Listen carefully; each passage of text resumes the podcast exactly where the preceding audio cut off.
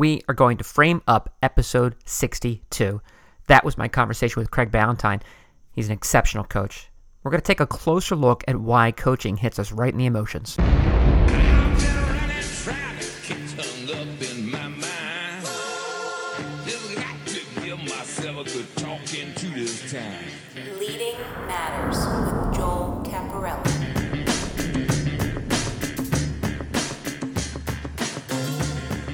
Ah, I'm excited. I'm so excited about this episode. I, I, I'm.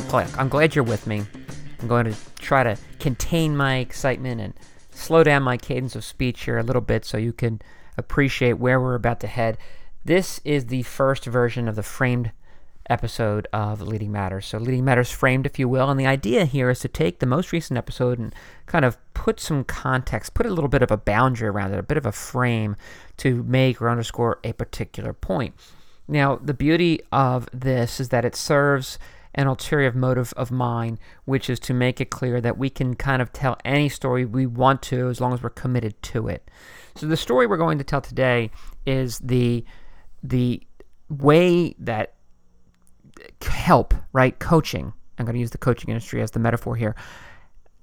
Connects with who we are, the dramatic essence of who we want to be, who we are today, where we would like to head and the journey to get us there, which is really, if you think about it, that underdog stories that we love so much. I always use Rocky Balboa, right? Because I'm from the Philadelphia area and everybody's familiar with that, you know, almost worldwide, that, that film.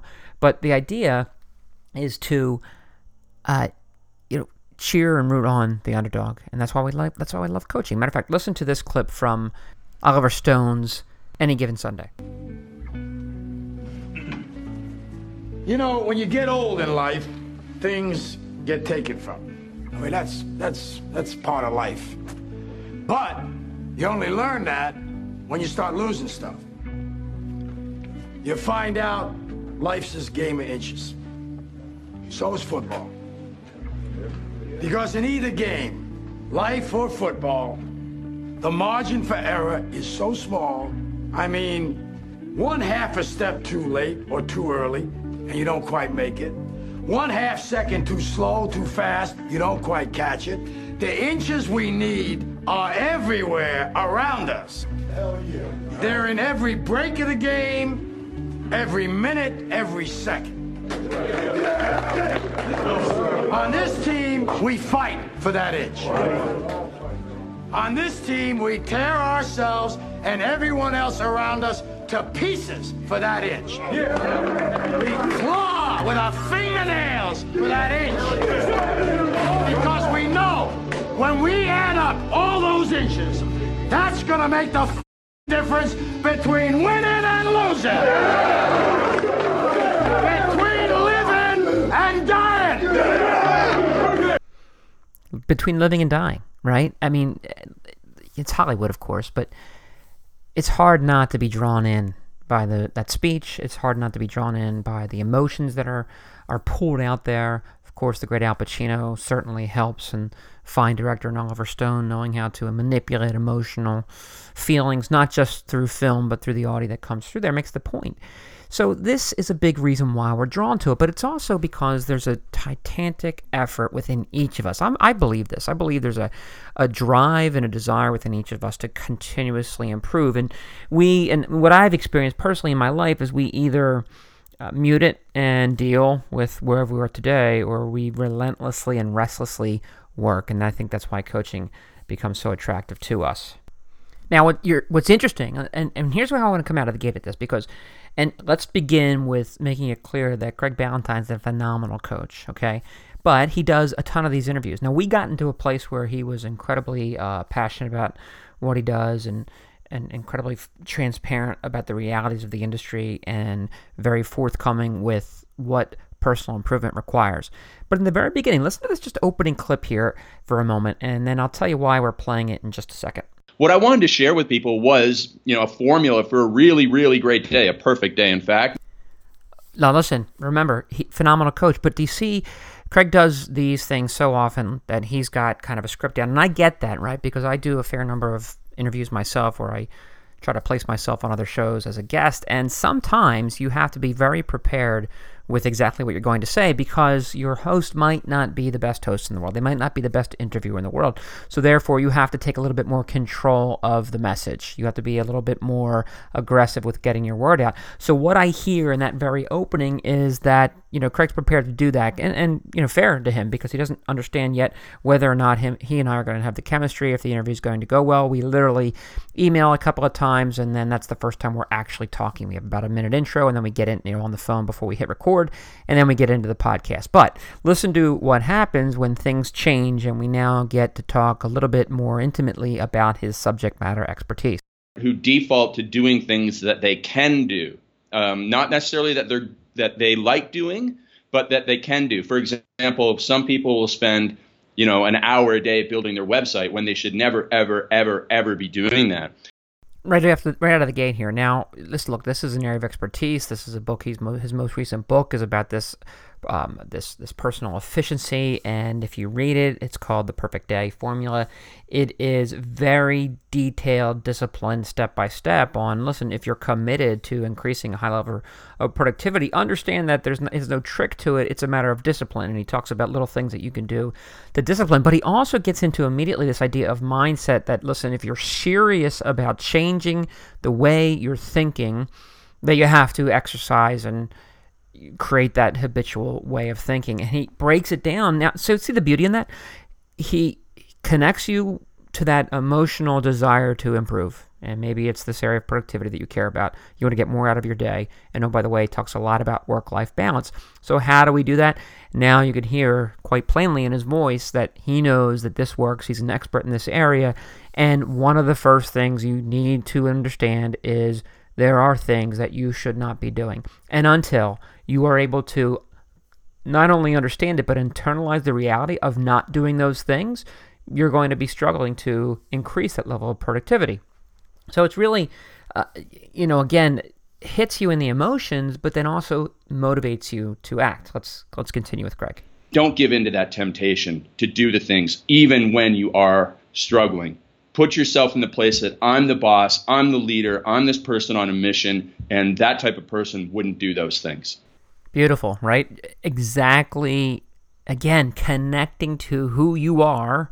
Now, look, let's go back to the very beginning of this. There is a huge industry growing, and sadly, there's more bad than good. So, what is what does Craig have to do?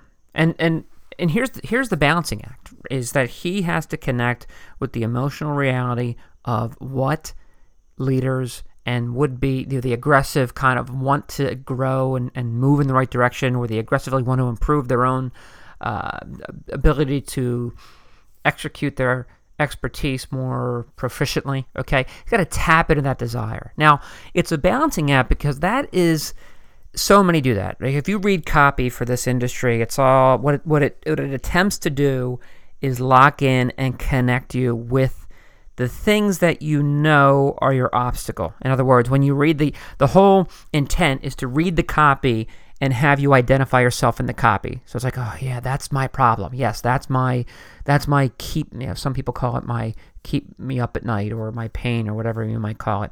So they and but they do it at a very personal level on what it is, what it means to you, how it's inhibiting your career.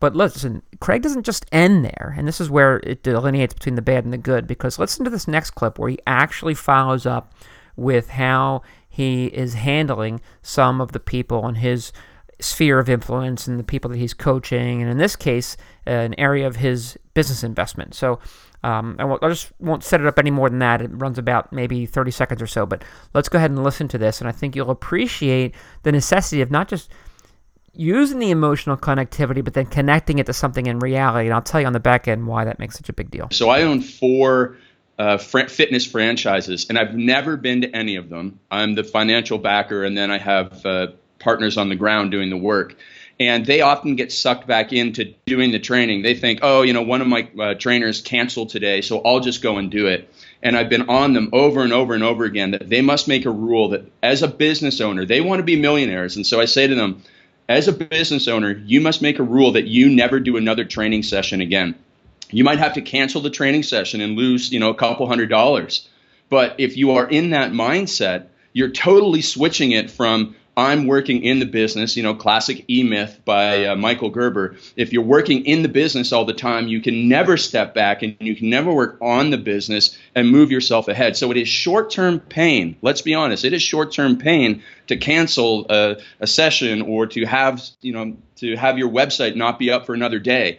But it is long term gain when you have that switch in your mindset.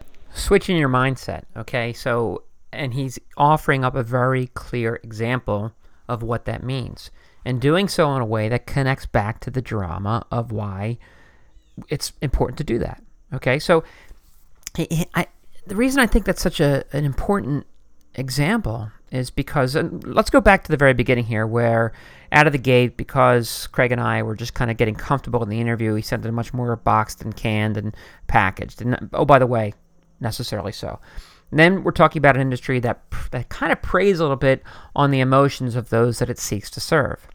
Now we're at the point where we have a very good practitioner in this industry who doesn't prey on the emotions of those he seeks to serve, but clearly understands them in the context of what it means to execute. All right, now listen to this next clip here because he talks about why it's important to even go about doing it. That this things that you're having issues with are not going to be addressed unless and until you commit to fixing them yourself and not looking for someone externally to do the work for you.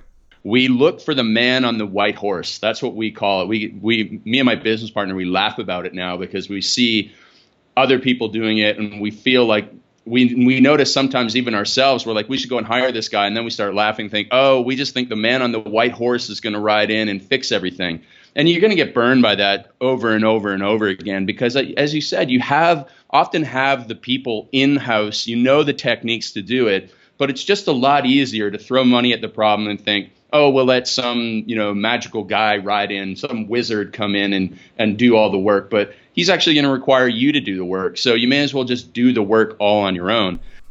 May as well just do the work all on your own. Okay you see where we've arrived at?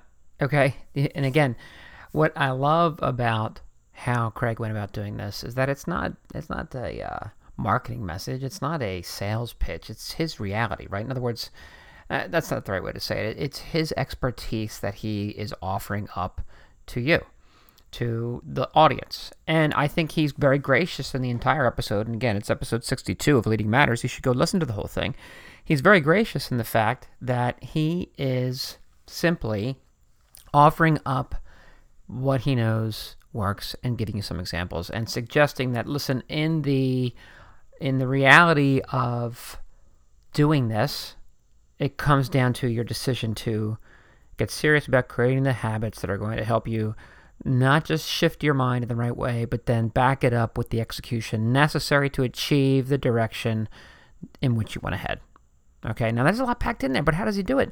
That's the whole essence and why we framed up episode 62 here is you do it by you know he connects he does it by connecting with the drama that is within everyone that i believe is in everyone that seeks to become better even if they've muted it it's buried in there deeply and then connecting it very simply to real honest to goodness execution. So Last thing, we started off with Any Given Sunday. Let's just listen to this one last clip before I play you out here. Uh, this is a scene from the reboot of the Batman series back in the early thousands, probably middle thousands, from Batman Begins.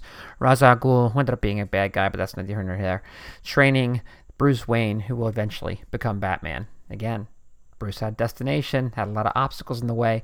Ra's al Ghul teaches him how to achieve those, or overcome, rather, those obstacles. You have learned to bury your guilt with anger. I will teach you to confront it and to face the truth. You know how to fight six men. We can teach you how to engage 600. You know how to disappear. We can teach you to become truly invisible. Invisible? Abhi! Ninja understands that invisibility is a matter of patience and agility.